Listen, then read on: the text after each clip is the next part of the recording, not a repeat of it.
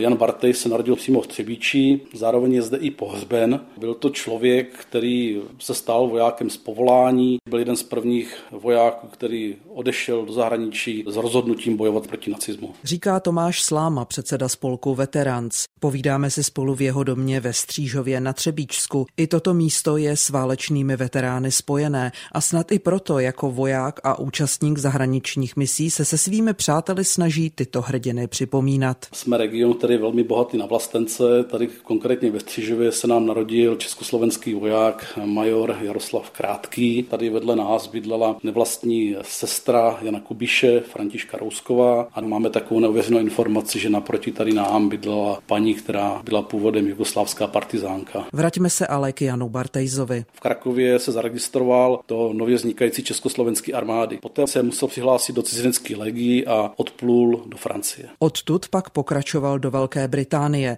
Tam byl vycvičen k nasazení v okupovaném Československu. Stal se velitelem skupiny Potaš startoval z Itálie s další paraskupinou, která se jmenovala Spelter. V noci ze 4. na 5. května 1944 první skupina byla vysazena Spelter, tady nedaleko obce Kramolín a skupina potaž pokračovala dále a byla vysazena na Zlínsku, nedaleko obce Ostrata. A úkolem této skupiny bylo navázání spolupráce s domácím odbojem a udržování radiového spojení s Londýnem. Operace nebyla úspěšná. Důvod je zřejmý i ze zprávy, kterou Jan Bartejs sepsal po válce a jejíž úryvek Tomáš Sláma cituje úplně promočení s velkou únavou a vysílením, z čeho vznikla také únava duševní a za druhé znalost, jak velmi rozšířené je udavačství mezi naším lidem a zvláště za odměnu. Po válce byl Jan Bartejs přijat zpět do armády. Byl povyšený na kapitána pěchoty, byl vyznamenán československým válečným křížem roku 39, československou válečnou medaili za chrabrost a československou vojenskou medaili za zásluhy prvního stupně. Už v roce 1946 byl Jan Bartejs z armády propuštěn. Vrátil se do Třebíče a pracoval v řeznictví svého bratra. 6.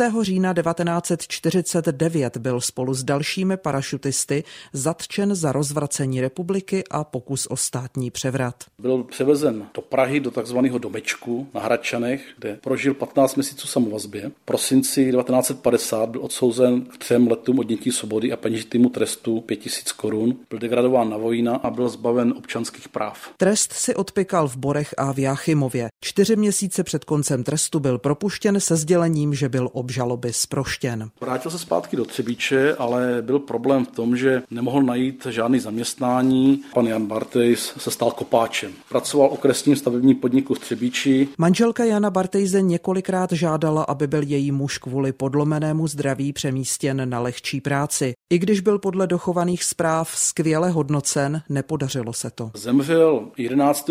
března 1963 a umřel ve výkopu. Ze Střížova Irena Šarounová, Český rozhlas.